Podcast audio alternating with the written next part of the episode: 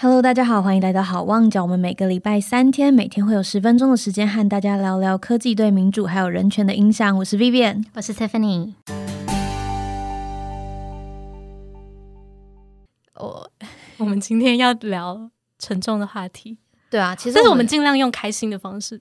也不说开心，就是我们要个事实事求是、实事求实。事求是，重 不好的 的那个态度去讲好了。我们今天要想讲香港，是因为我们上一次 Hoping Crisis 的来宾是嗯 Mary Hoy，、然后他是一位现在在香港的记者，那他写了很多关于香港的报道，还有。呃，香港从反送中到现在国安法，甚至它的后续到底发生什么事情，嗯，他就跟我们稍微分享了一下来龙去脉。那我觉得我们现在这边可以用中文跟大家稍微简单的聊一下。那我不知道大家就是还记不记得，当时会有反送中运动呢？其实最开始最开始是源于一个命案。对，那这个命案呢，它叫做潘小颖命案，其实是就是两个香港人，一个是陈陈同佳跟潘小颖，他们是男女朋友。嗯那他们来到台湾，那在台湾的时候呢，潘小颖就被她同性男朋友陈同佳给杀害了。嗯那大家把他杀掉之后，陈同佳就自己潜逃回香港去了。嗯但他潜逃回香港去之后呢，香港跟台湾之间没有任何的司法互助或是移交的协议。嗯，所以其实就是香港会没有办法引渡陈同佳回到台湾来受审，对，然后同时陈同佳是香港的永久居民，嗯嗯，所以他就是香港也不能驱逐他。然后因为这样子，所以就引发了这个讨论。嗯嗯嗯，那其实香港本来就是有一个逃犯条例，对，就是专门专门来规范这些呃在海外呃专门规范这些犯了法但是却逃掉的人。，OK，那这个逃犯条例呢，它本身规范的范围其实没有讲到中国境内、澳门还有台湾这几个地方，嗯它有规范到其他地方，但就是没有这些。OK，那其实原因是香港它，所以香港它在一九九七年以前，它其实本来是英国的殖民地嘛。嗯那一个英国殖民地，他们发展出来的法律系统就是完全符合英国的那一套系统，然后中国的系统是非常不一样的。嗯所以他当时就沿用了这套系统，嗯那因此就是这两个非常不相容的系统，就是没有办法互通那就是没有把它放在里面，哦，而且加上这其实就是一国两制嘛，就是你一个国家境内，你香港跟就中国，有分开的两套，对对对，它是不一样的两套统，对对，嗯它是不一样的两套法律制度，嗯那因此就是没有办法互通。那台湾这边就更复杂了，台湾自己本身的领土争议就是还很大，对国族的争议也很大。那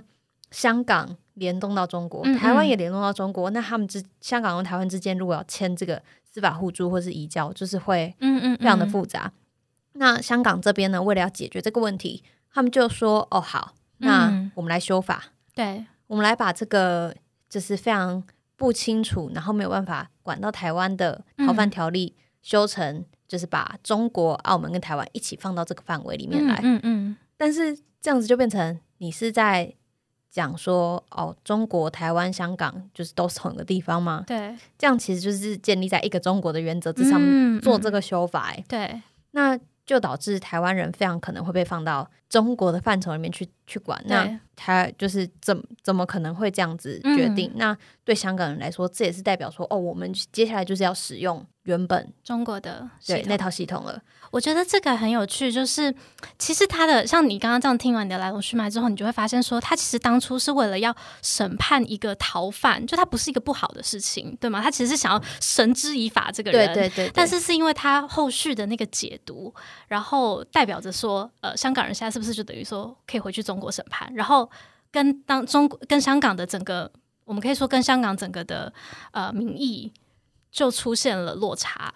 对嗯。对对对，但他们采取这个之所以争议会又这么大，是因为其实如如果香港政府他真的真的非常想要，就是把这个人这个抓到。人抓起来的话，嗯他其实可以把国内法改掉，就是比如说改成他们可以审，比如说属人的案件，嗯嗯，但他为什么会反而这样大费周章的哦说属人什么意思？呃，我我不是法律的专业，哦但是我大概看到的是说，好像可以把香港原本里面的那个司法体系改成说，嗯哦，你只要是香港人在这边，你犯法，哦。我就是可以直接审你，而不是说他到境外去，在境外做的坏事，我在香港不能审你。嗯，就是你可以，改成这样子，但是呃，他反而选择走这个大修法，嗯，然后把更多领土放进来的这个方式，对，那大家就不免怀疑说这个是背后？嗯，背后那个中国的势力是在作祟，嗯嗯嗯嗯，所以哦，大家才会就是站出来。对。然后后来的话，就引发了一连串反送中的运动。那一开始的时候，呃，其实大家也可以看到，就是一个和平的抗争嘛，就是大家呃，有我没记错，应该是两百万人走上街头，嗯嗯，然后大家就是穿黑衣，然后呃，有提到就是他们想要终止这个反送中条例。一开始的确大家站出来是为了说哦。要撤回这个恶法，对，那当时的香港就是香港特首林郑月娥，的确也在后来就是宣布说，哦，这个逃犯条例胎死腹中，再也没办法通过了，因为所谓顺从民意，反正他就说反送中这件事情，这个条逃犯条例，它其实已经胎死腹中了，他们不可能通过，他们要闲置。但是对香港人来说，后来其实对政府更大的不满是在他们所谓的他们的和平示威之中，却被政府却被公权力却被警察用暴力以待，对，就是他们和平的去示威，但是这些警察却用这么不人道的方式来回馈他们，就是包含丢催泪弹。嗯，用水炮攻击，然后甚至还有警察打人，或者是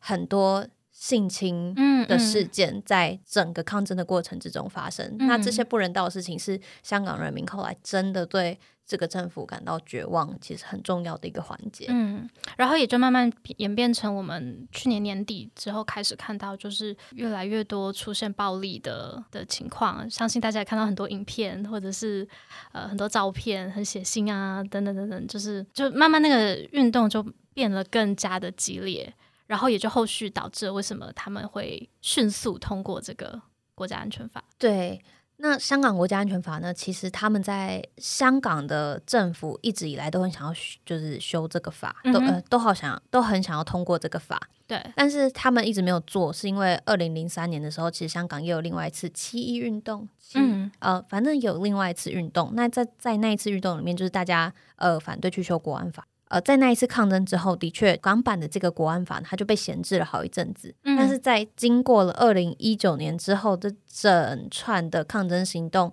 我想中国政府也累了。这对他们来说，的确是一个很大的侮辱，因为 对啊，这样这么大的丑闻，而且香港毕竟它的国际地位很特殊嘛，就是它跟英国关系好，然后呃，大家普遍也是很到处都看到香港人嘛，所以说嗯嗯嗯。呃，包括说像后来真的周婷，她跟日本的也受到日本很大的关注嘛，所以呃，对中国来说就是一个很没面子的事情啊、真的很没面子。对啊，就在自己家门口搞成这样，对，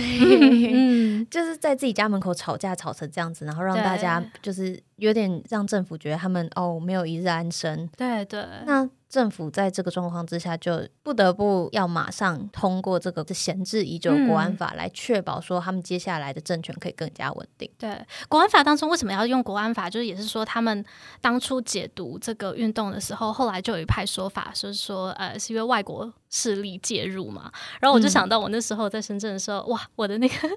计程车司机都会跟我说，哎，现在香港弄这么乱，就是你们蔡英文，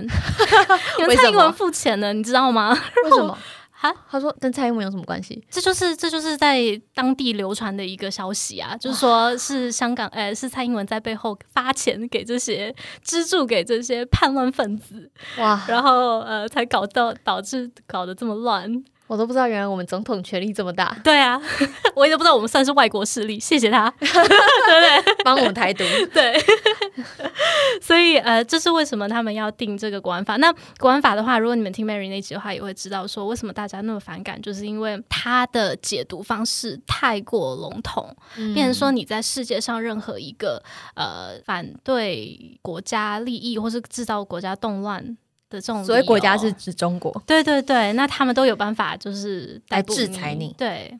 它里面就有四个很大的罪行，叫做分裂国国家罪，然后颠覆政权罪、恐怖活动罪，还有勾结外国或境外势力危害国家安全罪，嗯基本上就是怕大家在外面乱来啦，对，或者是在在家里乱来。然后加上你刚刚我们也讲到说，其实现在香港基本上那个司法体系几乎已经快要被中国给取代了嘛，嗯就是中国境内的，所以大家又更害怕了。就是你又可以用这个国家安全法，然后你又可以自己回家审查，那那那不就是随便你说了算吗？你想说什么就算什么。对，而且国家安全法它另外一个就是裁判是说，呃，就算你是在国外讲，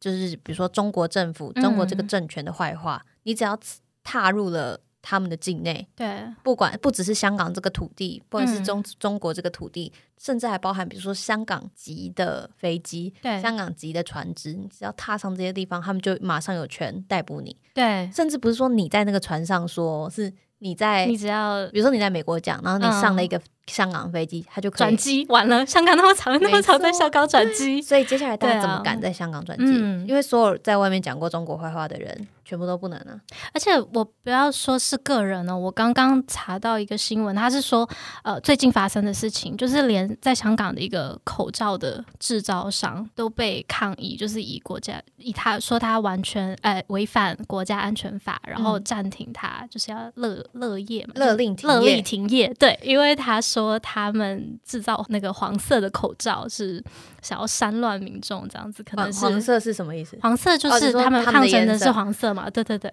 就是连口罩制造，哎、我们现在在疫情、哎，制造口罩都不可以、哎，那所以蜜蜂就是这个生物。对啊 我想要生这个蜜蜂的口罩也不行、哎，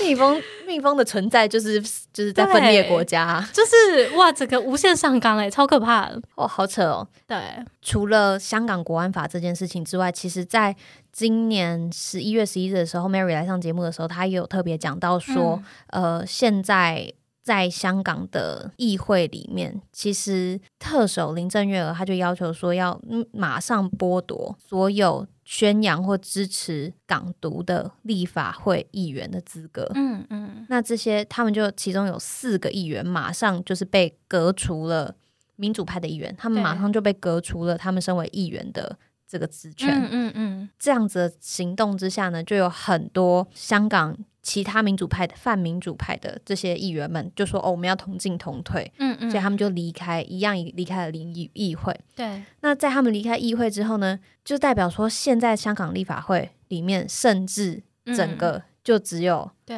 亲中的人士。是啊，所以完全没有香港他们自己的人可以为自己发声。嗯嗯嗯，那现在立法是这样，你司法是这样，行政是这样，嗯嗯，哇那就不用玩了，大家没有没有一条生路。然后甚 至啊，甚至林郑月娥在这这件事情之后，他还发表声明说：“哦，如果说所有民主派的议员全部都直接退出立法会，嗯，那当然对我们最好啦，因为这样子议议会就可以尽快通过。”各种香港政府的法案，那这样我就很兴奋啦！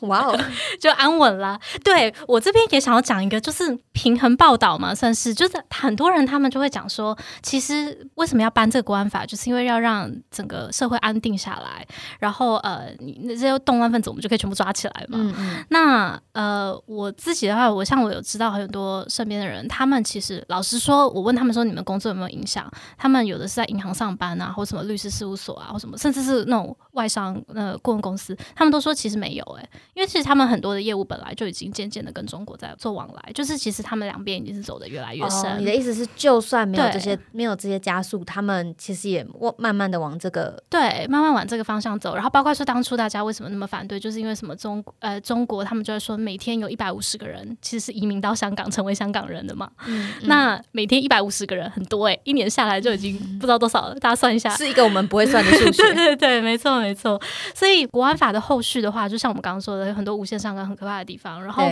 但我不知道它就人们的生活来说，到底影响了是多少。我觉得它更多的是，就是你变得说说话要更小心啦，嗯或者是你的那种自由，因为自由这种东西被剥夺，它是一个很无形的东西嘛，对就是渐渐的，比方说你的思想在慢慢的被改变，嗯开始自我审查。我觉得更多的是这种改变。然后对，